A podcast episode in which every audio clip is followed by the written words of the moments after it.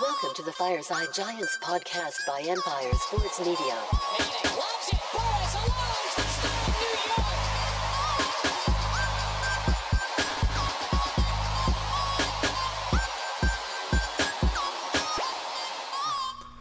What's up, everybody, and welcome back to Fireside Giants. I'm your host, Anthony Rivardo, joined by my co host, Alex Wilson. And we got to talk about last night's game because that was one of the worst New York Giants games I have ever watched in my life. There are only a handful of games that I could think of that will rival this one. Anything that could have went wrong went wrong. I'm almost at a loss for words, but as I find my words, I'm going to find plenty to say about this team, about my level of disappointment with this team in this week 1 matchup with the Dallas Cowboys. I mean, you're talking about going on the national stage on primetime in week 1. Everybody is watching you, and you go out there and you put together that performance. I've never quite seen anything like that from the New York Giants. This was bad. This was hard to watch, and that's not just to say the offensive line. We're going to dive into how bad that offensive line was. We're going to have that Evan Neal conversation in today's episode. We're going to talk about all these guys, Mark Glowinski, but you even got to look to the defensive side of the ball and say, where were you guys? Where what were you thinking, Daniel Jones? Where were you, Kayvon Thibodeaux? Where were you, Azeez Ojulari? This is one of the worst performances I've ever seen, and honestly, to make matters worse, this team did not only look like under talented, they looked under coached. They looked like they were outmatched in every single way possible. Mike McCarthy is not that guy, but he looked like that guy in comparison to Brian Daboll last night, and that pains me to say that because I love and believe in Brian Daboll, but last night that it raises some questions here as to what the New York Giants are planning to do this 2023 season. And again, I know that it's only one game. It's only week 1. The Giants have the Cardinals next week. They can turn it around. They can have a 40 to 0 win against the Arizona Cardinals next week. If they don't, we have to have a serious conversation after that performance. But this game was just something that I could never have imagined happening uh, before it happened. You know, we were talking about the Giants winning this game. We thought we had a legitimate opportunity to start the season off on the right note against a divisional opponent. Man, what a freaking disappointment. So, we're going to go ahead and dive into everything. There's my opening remarks. I had to get that off my chest. But before we dive into all of it, make sure to leave a like if you do enjoy this episode. Subscribe to the channel if you are new. Ring the bell so you don't miss an episode. Comment your thoughts on the topic down below in the comment section. And if you're listening on Apple or Spotify, please make sure to leave us a five star review. And go ahead and follow us on all of our social media channels at Fireside Giants. But Alex, without further ado, how are you doing today? And what are your thoughts on that demolition that we watched last night? Um, uh, you don't even have to ask me how I'm doing today, man. J- Jasson Dominguez of the Yankees has a torn UCL, and then it'll be followed up with one of the worst performances from a Giants team I've seen in a long time. We've seen a lot of bad performances, dude. Um, I know you guys watching right now. How many bad performances have we come after and talked about on this podcast? How many times have we said this is this that was the worst, some of the worst football I've ever seen? We've seen QB sneaks on second down. We've seen QB sneaks on third down. We've seen everything bad that a Pee Wee football team could do better, this Giants team has done worse. And and I and I honestly, I'm at a loss for words. We had so much potential going into this season. We had so much hype and excitement. We we thought we had gotten better. And what we saw last night was not the Giants team that we believe in. It's not the Giants team that we know they can be. It's not the Giants team that we saw in the postseason last year knock off the Vikings. Keep in mind, the Vikings lost to the Dallas Cowboys 40 to 3 last year. You know, they were the eighth seed in the in the in the division or in the in the league. So, you know, it happens. Teams get blown out. Teams have bad days. Momentum compounds. Teams go down the shitter, but I'm not going to sit here and wave the white flag right now because I know that this team is not as bad as what we saw last night. It got really bad really fast. It started with an Andrew Thomas false start, then a John Michael Schmitz botched uh, snap. Then it started. Then it happened a blocked field goal that went for a touchdown, and then it just got worse and worse and worse from there. And the second that they the Dallas took the fans out of it, the second that Dallas took our offense out of it, it was just it was game over. Like they were scoring at will, not because of their offense, but because of their defense. Their defense looked phenomenal. They may have something special going on there. Their pass rush is no joke. Um, but I'll tell you what, right now, there's a lot of weaknesses on this Giants team that continue to show up week in and week out, year in and year out. And it starts with the right tackle position. Evan Neal, my man. What did you do this offseason to get even fucking worse? How did you get worse in, an offseason that you worked with some phenomenal players in the past. You reworked your fundamentals. My guy was looking like a Mario Kart power up for their freaking edge rushers. He was pushing them towards Daniel Jones. He was giving them a boost, like those freaking turtles you throw behind you that gives you a boost. The guy was just a. Fr- How are you 360 pounds and six foot seven, and somehow you're getting run through? Just step in the fucking way, man. Get in the way. He's literally getting run around. Mark Glowinski, you might as well be called fucking Casper. You're not even on the field, bro. You're a ghost. There is nobody on that right side of the offensive line that deserves any sort of praise. They gave up 17 so- total pressures. Mark Glowinski, nine pressures and three sacks. Evan Neal, eight pressures and one sack. And I saw, I clipped over and over and over again, Evan Neal getting beat off the edge. They were just double team. Their backups weren't beating the shit out of them. I haven't seen a, an offensive line perform that poorly in a long time, and we've had Ereck fucking Flowers on our offensive line. And excuse me for my language, but I'm pissed off. We have been working and investing money, investing draft capital, investing in coaches, to try and solve a problem that's been existing, an evergreen problem that's been here for a decade, and we haven't even taken a small step forward. Andrew Thomas, he gave up three pressures last night, and he was injured after like the first quarter. I'll give him the benefit of the doubt. He had a hamstring injury, still stayed in there, and still beat up on some of those pass rushers. Um, I'm not sitting here and telling the offensive line was good at all. Ben Bredeson, he was the only guy I didn't hear about, which means he probably was okay. I think he gave up two pressures. He was one of our best ta- offensive linemen yesterday. JMS had a couple of really bad snaps. He's a rookie. I'll give him the benefit of the doubt. But Mark Glowinski is a veteran. Evan Neal got worse somehow. I don't even know how that's possible. He dropped 10 pounds, seemingly got a little bit faster. He was like, my hands and my feet, they feel better. He, after the game, he's like, I don't want to feel like this ever again. Well, clearly something needs to change. Is it Bobby Johnson's fault, Anthony? Is it time that we start questioning Bobby Johnson, the offensive line coach, and saying, hey, you are not making these guys better? Ben Bredeson and, and, and Andrew Thomas, they're they're fine players. I'm okay with them. I have nothing. I have no qualms against those two guys. Um, but when it comes to the right side, they are a mess. If you actually watch the pass blocking, there is no camaraderie, there is no chemistry or synergy across the whole line. You know what I mean? You can have synergy off over one section of it. But if you watch Mark Glowinski and Evan Neal, they look like they're playing different positions. They look like they're not even on the same team.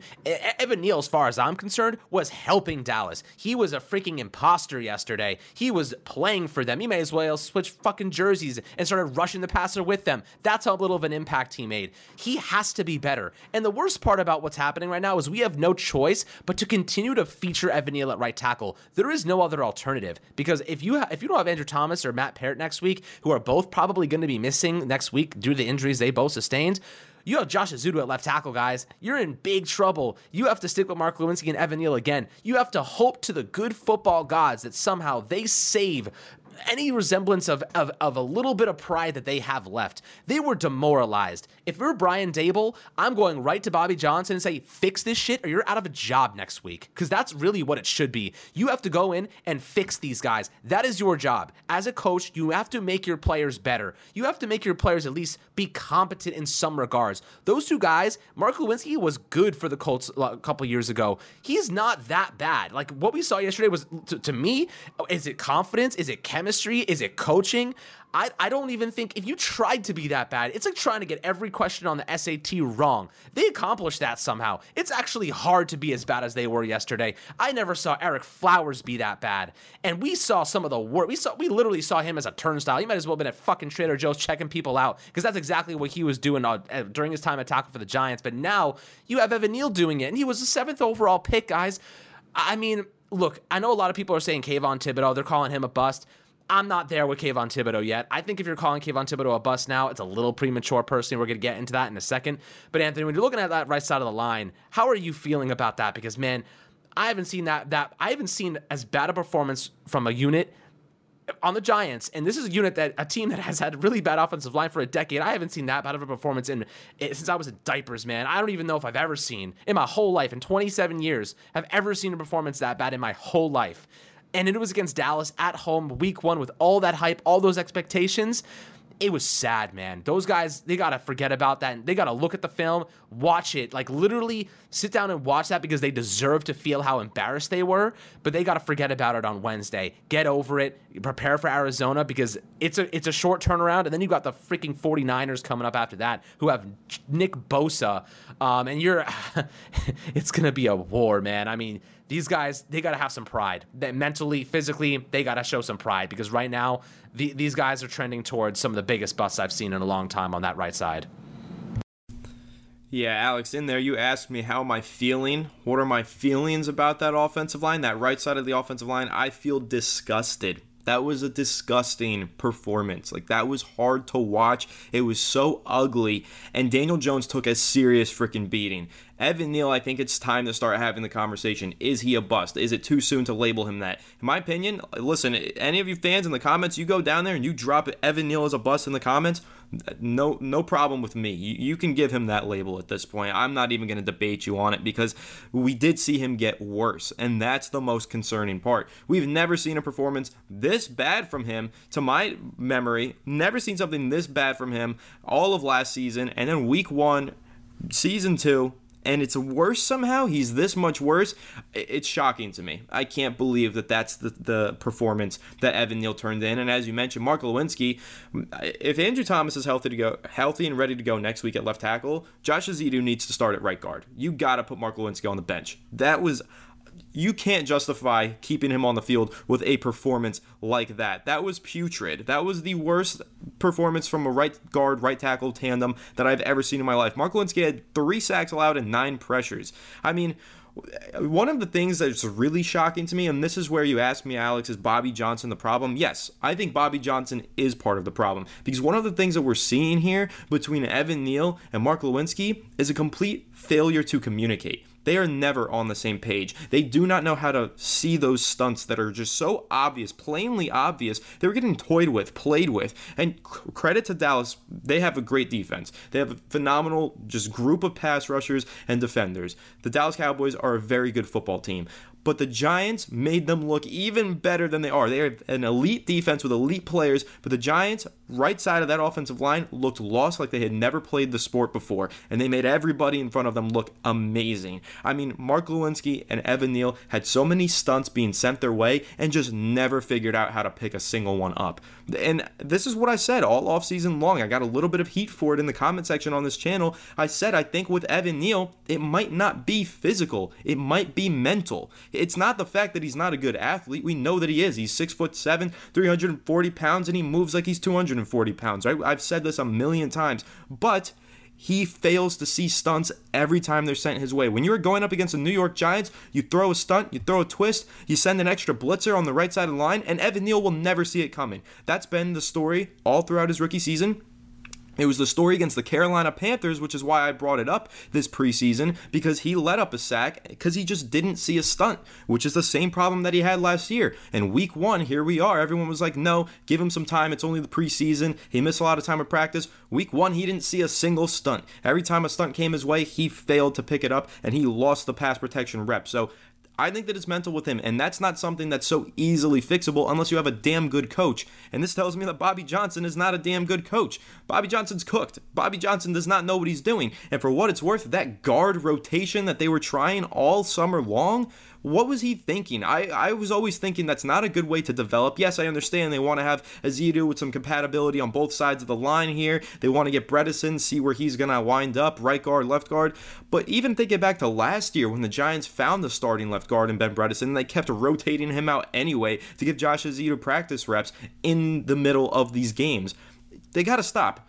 Get your get your starters, develop them, and keep them in the starting lineup, and stop rotating them. This week at practice, I don't want to hear about Glowinski rotating in and out. Either he's starting and he's practicing with the first, or he's playing with the second team, and Josh Ezeudu's taking his spot. But no matter what, I don't want to see Mark Glowinski on the field next week. If the Giants have bodies that are healthy to go out there, I think Mark Glowinski needs to be punished for this performance. And for what it's worth, long term, when that Evan Neal conversation continues, he might be right guard, and we might be looking for a new right tackle of the future in next year's draft because that's the kind of performance Evan Neal just turned in. Guys, we've watched bad offensive tackle play. Ereck Flowers left the nastiest taste in my mouth every time he stepped on the football field, and I think that this performance by Evan Neal is worse than any performance that I ever saw from Ereck Flowers when he was the right tackle or the left tackle of the New York Giants.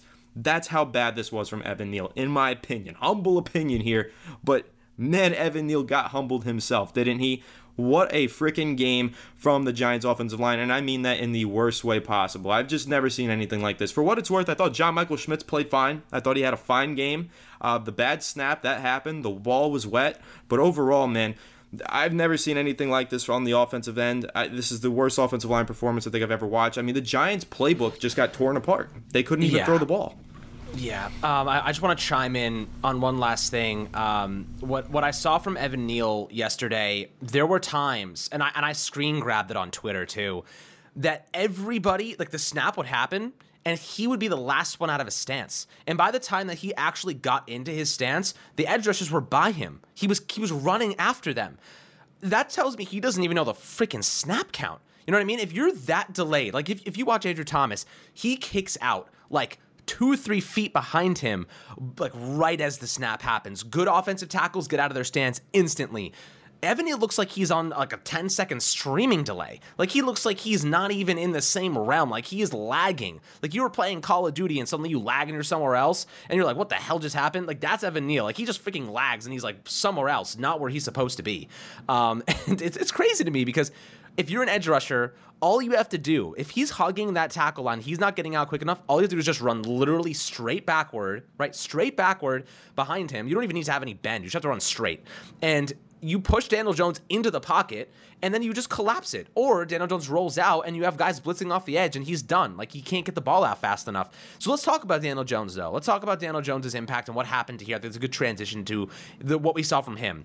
Um, we saw, I mean, look, let's get one thing straight. There is no quarterback in football that could survive with what we saw last night on the offensive line. Okay? What we saw on the offensive line, there was nothing, no quarterback in human history that could survive with what we saw. Nobody that would have won that game, nobody that would have made that competitive because that was just uh, embarrassing from on all on all on all sides, on all angles. It was embarrassing. So, I'm going to give Daniel Jones one piece of credit right now.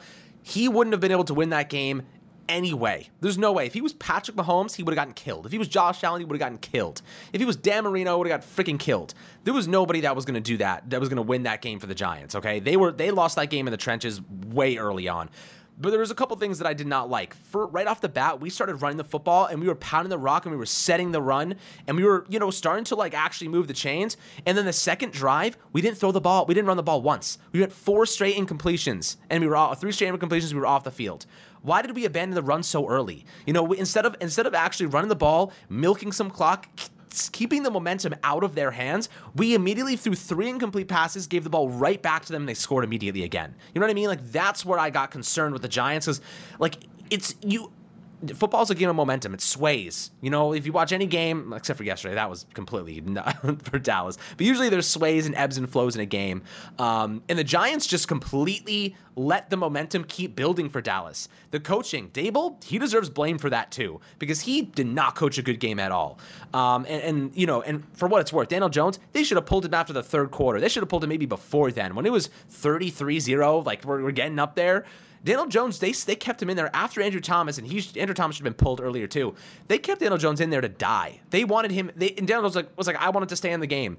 Um, I you know Daboll says we wanted to see a spark. How are you going to see a spark with your left tackle out and Daniel Jones not being able to throw the ball? You know what I mean? Like there was never a chance you take out your players there. You just you wave the white flag. Instead, you just got more guys hurt. You know, you you, you risk Daniel Jones getting injured, and like if, if Daniel Jones goes down, like we don't stand a chance at that point. So, you know, if you're the Giants right now. And you're looking at what Daniel Jones did yesterday. The interception he threw, real that was that was the old Daniel Jones. That was the old DJ that we've seen in the past. He looked like he was about to hold it and just go out of bounds. He he like pumped it and then he stopped and then he was like, yeah, screw it, and threw it anyway. That was the old Daniel Jones there. That was the version that we do not like. That is the bad Daniel Jones. Um, giving him, I'm definitely saying on that specific play, bad play. You cannot do that. Um, but at the end of the day how do you sit here and blame Daniel Jones for what happened yesterday? You know what I mean?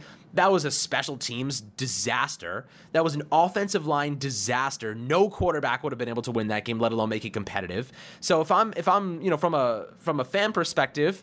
I, I definitely think that there is blame to go to Daniel Jones. Don't get me wrong. I think there's a percentage of it that has to be placed on him, but in no means am I giving him the full the full brunt of that blame. No means at all. I know a lot of people in the comments are going to say he is not worth the money. He's this, he's that guys, if, if Patrick Mahomes making fifty million dollars behind this offensive line, I guarantee you we'd be saying the same things about him. He's not worth the money because there's nobody that would have succeeded behind that offensive line. I want to make that the paramount narrative here. Daniel Jones is not fully to blame for that loss by any means. If they give him time in the pocket, he can do good things. But the problem is he didn't even have a split second. We couldn't even see him quarterback. You know what I mean?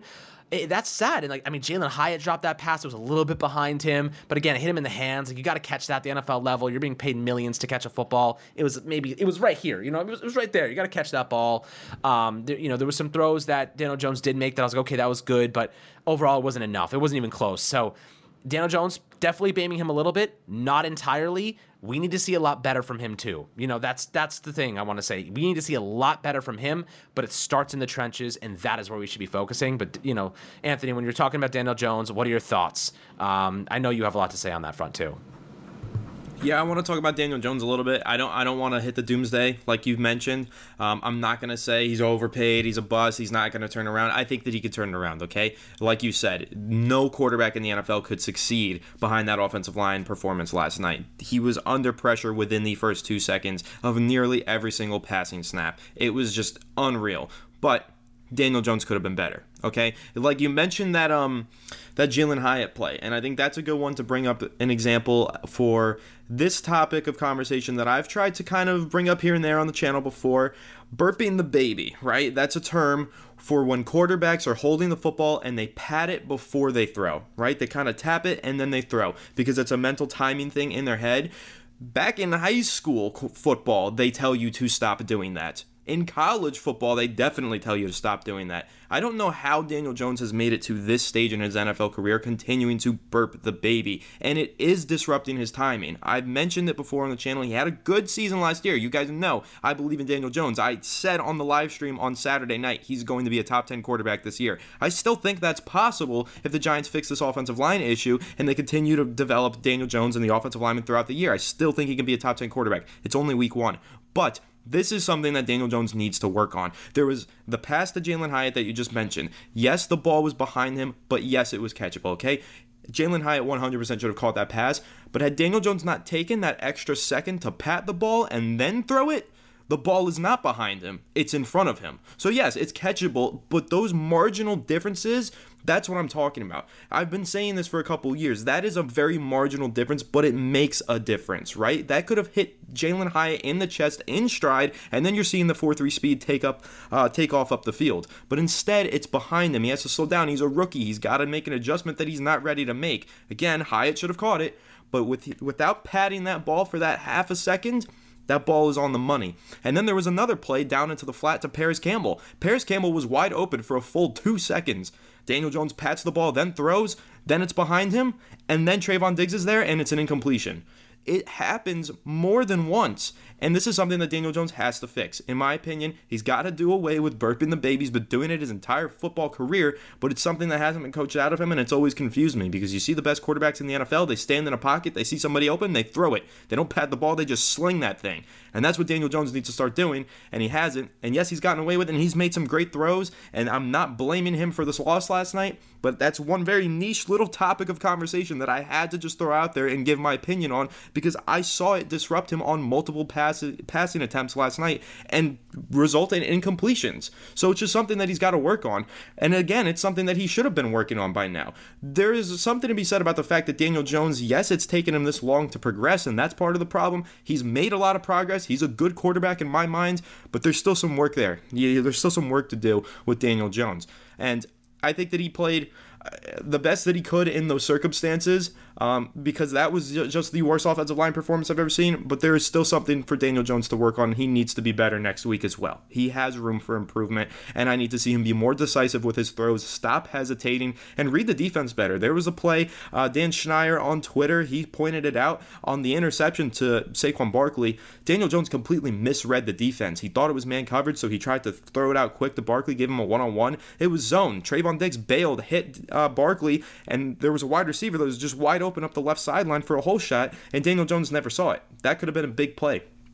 An explosive play and a big gain downfield. So Daniel Jones missed some reads. He didn't have a whole lot of opportunities to throw to open receivers, but even when he did, he squandered those opportunities. And I know he was flustered and he was panicky because he was getting hit so quickly, so frequently, but he's got to be better. The whole team needs to be better. We cannot just mention the offensive line and give Daniel Jones a pass because of the offensive line. It goes in tandem. They both need to be better, and Mike Kafka needs to be better. And like you said, Alex, abandoning the run that quickly is ultimately what damned this game because that first drive they ran down the field. They marched down the field through the running game. Second drive after that field goal uh, block attempt touchdown, I think Mike Kafka panicked. He was like, I don't want this game to get out of hand. Daniel Jones needs to start throwing the ball and we need to, to respond quickly. Well, then they threw those three straight passing plays and the whole offense sank and the whole game just imploded from there you got to have a little bit more composure if you're Mike Kafka in that situation, in my mind. That's how I feel about it. I think it was a complete failure on the offensive end. But we do also got to talk about the defensive end, Alex, because we've really just ripped through this entire offense,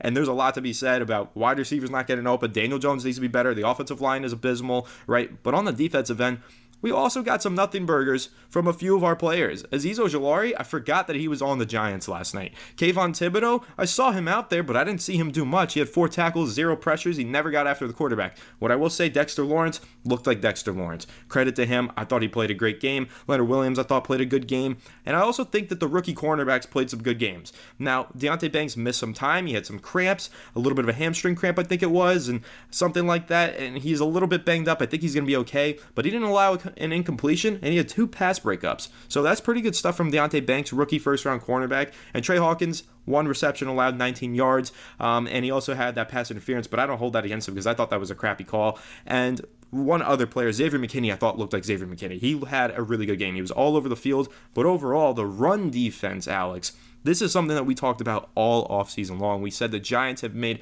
so many improvements to their roster. This run defense is going to be such a significant upgrade compared to what it was last season. That is not at all what we saw last night. What is your reaction to that run defense in particular and just how poor it was against the Dallas Cowboys' banged up, broken offensive line and Tony Pollard? Uh, I mean, I, I do want to throw in my two cents on the uh, pass rush for a second because you, you kind of sparked my interest. And I was like, oh, you know, how many pressures did Kayvon Thibodeaux and Azeez Ojulari have yesterday? Guys, they combined for zero pressures. Azeez Ojulari and Kayvon Thibodeaux had zero pressures yesterday combined. I mean, look, I get Dallas's offensive line is good, but that is unacceptable, right? Unacceptable. Ojulari, known for his pass rush prowess. Uh, Kayvon Thibodeaux expected to have a big second year breakout. They didn't even get a pressure. That's their whole job is to get pressures. Dexter Lawrence, shout out to him. He's the only one that showed up yesterday. Also, I'll, I'll throw one other one right there. Deonte Banks. Loved what I saw from Deonte Banks.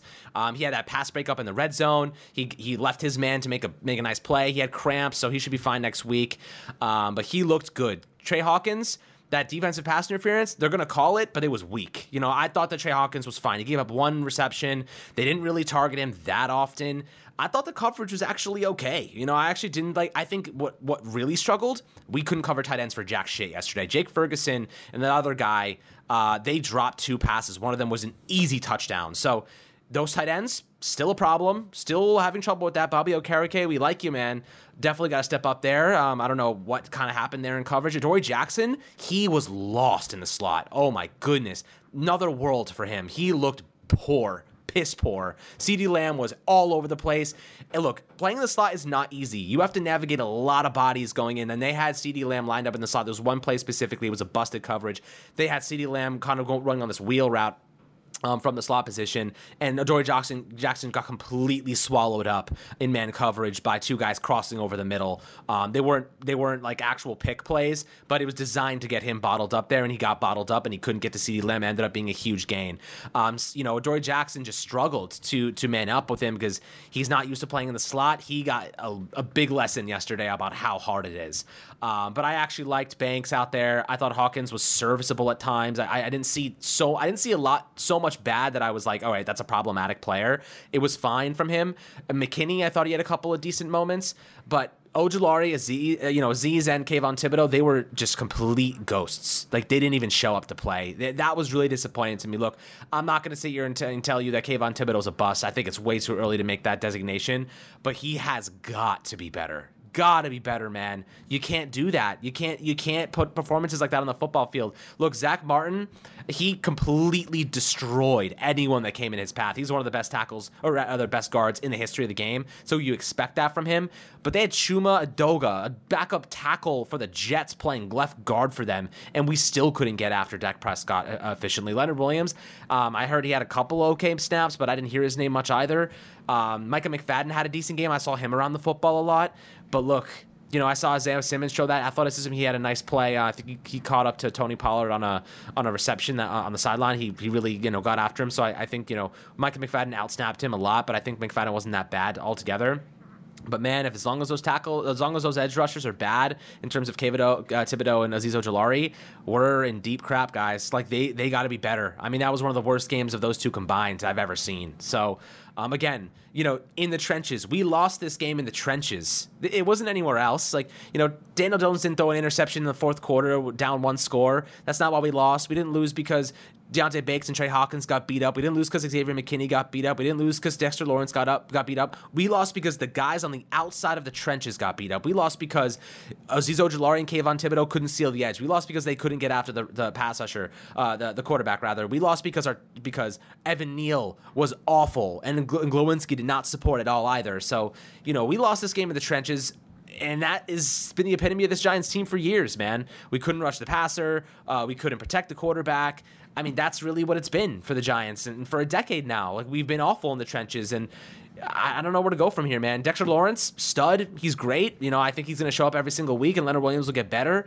Uh, but I, but you know what? Like as long as Azeez Ojulari and Kayvon Thibodeaux are struggling, as long as Evan Neal is struggling, this team is going to lose games. And if those guys step up, we're going to see this team turn it around and hit the restart button. We're going to see these guys compete and at least beat some teams.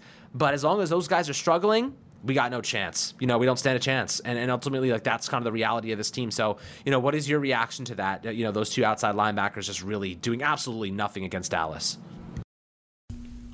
my reaction is not a pretty one, I'll tell you that. I'm just disappointed, man. These are two guys that I was really high on pre draft. I've been really high on since they joined the Giants. Going into this season, I said both of these guys were going to have big breakout campaigns, and I thought that both of them could realistically crack double digit sacks. Now, I don't know if I feel that way. I don't know if I feel like these are guys that can crack double digit sacks because they got locked up by backup offensive linemen who were out there because there were injuries to Dallas's front. So I don't know what to make of those two right now. I think that let's look at how this next week goes. We're going up against um, the Arizona Cardinals, who surrendered only three sacks last week. I mean, only three, it's a pretty decent number. Maybe we can go up against this Cardinals front and we could see a Kayvon Thibodeaux breakout game or Azeez Ojulari has a sack. I'd like to see that, but we talked a lot about Kayvon Thibodeaux being a prime time performer, right? Kayvon the closer, Mr. Primetime himself. It didn't happen this week. I mean, this was definitely the worst primetime performance that I can remember out of Kayvon Thibodeaux. Last time he went, and you know what? I, I, I, won't even make the excuse for him and say, you know, he was going up against Tyron Smith, who's a great, you know, one of the best uh, offensive tackles of all time. Sure, that's true. But last year, he was also going up against Tyron Smith, and he did a lot better than that. I mean, when you're thinking about that Thanksgiving game uh, last year, Kayvon Thibodeaux had nine pressures, and he was going up against pretty much the same group of offensive linemen that he went up against last night, and he got zero pressures. So I don't know how it's possible that every single level of this team, every single player on this team had regression. Like everybody took a step backwards in this game. I don't know how it's possible. They prepared all off season long. They prepared for the last several weeks for Dallas. They had scripted plays, they had a plan in place, and everybody just failed to execute. And that includes the coaching staff. Like you said earlier, Brian Daboll leaving Daniel Jones in the game, just allowing him to get hurt mind boggling. I don't understand what Daboll was doing there. I don't understand what Kafka was doing. I don't think that Wink Martindale, honestly, I don't think Wink Martindale did that poorly. Um, I'm actually going to say that because I thought that the first few drives of the game, the Giants defense did a pretty decent job bending but not breaking. There were red zone opportunities for Dallas that they didn't convert on. The pass defense overall was pretty good. Dak Prescott finished the game with like 146 yards and zero touchdowns. It was all on the ground and it was all the turnovers that the Giants had. They gave up 14 points on offense and special teams. Um, and then, of course, uh, the Dallas just ran the ball down our throat. So I'm not really going to blame Wink Martindale all that much, but the players got to execute. They got to show up and play better. Um, and one last thing that I will blame uh, Wink Martindale for I don't want to see Kayvon Thibodeaux out in coverage anymore, Alex. I'm really sick of it. I think that it's just stupid. He drops him into coverage way too often. Uh, yes, there was that play against Washington last year where Kayvon Thibodeaux dropped into coverage, made the game-winning tackle Taylor Heinicke. I remember that play. Great play by Kayvon Thibodeaux. But there's been so many different plays where Kayvon Thibodeaux drops into coverage and just never sees the ball coming because he doesn't know how to play in coverage and the ball just flies past his head and it's a completion. I just think this was a total failure from everybody. Uh, I even take back what I said about Wink Martindale. I didn't want to rag on him. I got to rag on him. I got to rag on everybody. From the top to the bottom, this was a bad performance. And to make matters worse, Andrew Thomas banged up. Deonte Banks was a little bit banged up. Even Graham Gano was banged up. I think this is something that's flying under the radar here. Graham Gano went to the x ray room following last night's game, and he didn't have any boot on his right foot. So his kicking foot seems to be injured. I'm sorry, but when your kicker has an injured kicking foot, you're kind of screwed in that department. So I'm going to be holding my breath for Andrew Thomas. I'm be holding my breath for Graham Gano, Deonte Banks. I'm hoping that these guys are healthy. They're able to turn around quickly. And it's on the Arizona at this point. We've said all that we could say. We're going to continue to talk about it all week. But right now, Alex, I guess we just got to look ahead to Arizona and hope that we see something better. The Cardinals are supposed to be the worst team in the NFL this year. They didn't look too bad on Sunday afternoon against Washington, they didn't lose by all that much they might be a team that surprises, I guess. But the Giants, it's a must win game. I, I, hate to say that so early in the season, but it really is a must win game because when you look at this upcoming schedule after this Cardinals game, you've got the Niners, you've got C- Seattle coming up, you've got Buffalo coming up, Miami. Miami looks phenomenal too. Like, this is a tough schedule. We knew that. The Giants needed to get off to a hot start. Right now, they're off to the worst start that I've ever seen. So, if they do not win week two against the Arizona Cardinals, the conversation becomes a pretty intense and tough one to have. So they got to win next week, Alex. And I'll let you have any more closing thoughts on this performance and even looking ahead to Arizona before we wrap here. Um, yeah, look, like you said, next week is a must win because if you start compounding losses after that type of defeat, it only gets worse. You know, you got to get a taste of victory. You got to feel that little bit of confidence. Say, all right, we put this behind us. The Giants, the Giants can't walk away next week saying we tried our hardest, but we lost.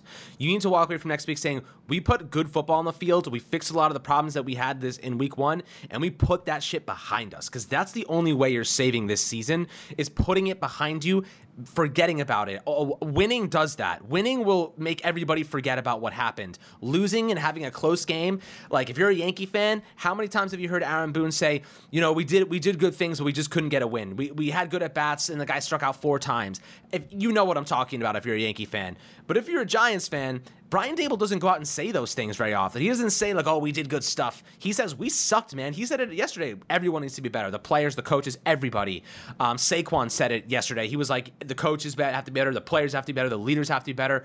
But I'll tell you what, the leaders stepped up and took accountability for it, and I'll t- and I respect that. I respect the fact that the players took, came out after the game and said, "We sucked, man. We have to be better. We know we're better than that." We and look, as as tough as this is this team is too talented to be that bad. You know what I mean? We have talent on this roster. We know that Kayvon Thibodeaux can perform well. We know that Azeez Ojulari can perform well. We have seen it. We've seen it before, guys. This is not a situation where the Kayvon Thibodeaux and Azeez Ojulari are going to put together zero sacks combined again. We know these guys can play well. We know Leonard Williams has been one of the best, you know, interior guys in football for a long time. We know that, you know, Bobby Okereke is coming off a tremendous season with, with uh, you know, the Colts. We know that Parris Campbell has legit speed. We know Waller's been elite in the past. We know these guys are better than what we saw yesterday. I don't think we're going to see that type of performance again because Daboll's not going to let that happen. However, there were coaching mistakes yesterday, as you mentioned, leaving Daniel Jones in for too long, leaving Andrew Thomas in for too long. That definitely got me a little bit concerned. He's done this type of stuff in the past. You remember the Adoree Jackson punt situation. You why are you using your CB1 as your punt returner? Like stuff like that you can't, I can't even fathom doing something like that. Like it, logically, like that just defeat defies logic. So there are things that Daboll needs to get better at doing, including don't sacrifice your players for no reason. Most of the time, you're just fair catching punts anyway. Why are you get Why are you throwing out Adoree Jackson return punts? It's just stupid. Like let alone why are you putting out? Why are you letting Daniel Jones get, get hit in the grill over and over again because your tackles can't or your, you know I guess yeah both tackles at that point Andrew Thomas off the field can't block anybody. You know what I mean? So it, it's it's just um it's malpractice at times. That's the best way to say it. But I don't think this team is as bad as what we saw. I think this was a wake up call. I think this was guys, I think you guys bought it too much into the hype. You know what I mean? I think we bought too much into the hype. And how how many times have we gotten bit in the butt, man? How many times have we been on the wrong side of this? I mean, and look, it's not just us; it's the whole fan base. We're all we all we want to see is good Giants football. All we all we see is everything through rose-colored glasses. Yesterday, we saw yesterday I mean, we saw the game, um, you know, as if we were just put in hell and we were forced to stay down. You know, just forced to stay down there until that game was over, man. I mean, at a certain point, I was like, yo, I, I deserve to watch the rest of this game, man. I I I was, I was so excited about this team. I deserve to watch them finish this game in, in just pure embarrassment and pure defeat. So I sat there like an idiot and I watched the full game. And I went to I woke up with a headache this morning. I was I thought I was in a nightmare because it was just bad. Like it was all around disappointing. But guys, um, you know, it, hopefully all we can do is hope that it's better next week. Hopefully all we can all we can do is forget what happened to us right now um, and put a win on the on the field man. A, one a, a win in the win column a one in that win column after week two it'll make us forget about what happened in week one. I can guarantee you that we'll we can forget about what happened if we can get back in the win column, and then we keep going from there. You compete against the 49ers. You don't get your freaking shit rocked. You know, you compete against a good team, and you show that you that was a fluke, man. It just got it just spiraled out of control. The team was too excited. The jitters were there. Now you're look, you're starting from rock bottom now again. How many times have the Giants done that? Started from rock bottom. You start from rock bottom. You work your way up, um, and yo, the Giants have nothing to lose now, right? Like everyone thinks we suck now. Um, if you're the Giants, you're saying, look, no one's thinking that we're that good anymore. Everyone thinks that we're a joke. Now we get to, now we get to prove to them that we're not. So I think that's the message I would send to them is like, look, you guys are a joke in everybody's eyes. You get a chance to prove that you're not a joke. Um, you're not starting from the top of the bunch anymore. You're not you're not starting from the 14th in the power ranking. You're starting from 30 fucking two. So that's where I would be if I'm Brian Daboll. You guys have something to prove. Um, so that's where I, I'm at. I think that we're to see much better performance next week. But again going to come down to the trenches, and it's going to come down to left tackle if Andrew Thomas is forced to miss any time. It's going to come down to Evan Neal and Mark Glowinski. And uh, look, as long as they're performing poorly, I have no faith in this team. But if they can step up and play at least admirably, we have a shot. So I guess I'll leave it. I'll leave it there. It's a good place to leave it. I think you make a lot of good points there in terms of turning things around because you're right. I mean, if the Giants march into Arizona and they win 40 to 0, then we forget about week one. But if they just barely scrape by Arizona, I don't think that we forget about it, to be honest. And if they lose, oh, we definitely won't forget. We're going to be having a really tough time next week if the Giants start this season 0 2. But I'm going to keep some shred of confidence here, some shred of hope, because we like you said alex we know that the new york giants are better than what they looked like last night. Objectively that has to be true based on the talent that we added this offseason based on the talent we saw on the field last year based on the fact that brian daboll was ap coach of the year last season. Like we know that there is better football ahead from the new york giants and there simply has to be. So I guess that is a good place to leave it, Alex. I agree with you. Um, and man, I'm really disappointed that we had to have this conversation today and react to a loss. But here we are. Hopefully next week it's the opposite and we're getting really hyped and celebrating a win. But of course, everyone, Make sure to leave a like if you enjoyed this episode. Subscribe to the channel if you are new. Ring the bell so you don't miss an episode. And please comment your thoughts on last night's game down below in the comment section. If you're listening on Apple or Spotify, please make sure to leave us a five star review and go ahead and follow us on all of our social media channels at Fireside Giants. But without further ado, we will catch you all in the next one. Have a good one and let's go, Giants.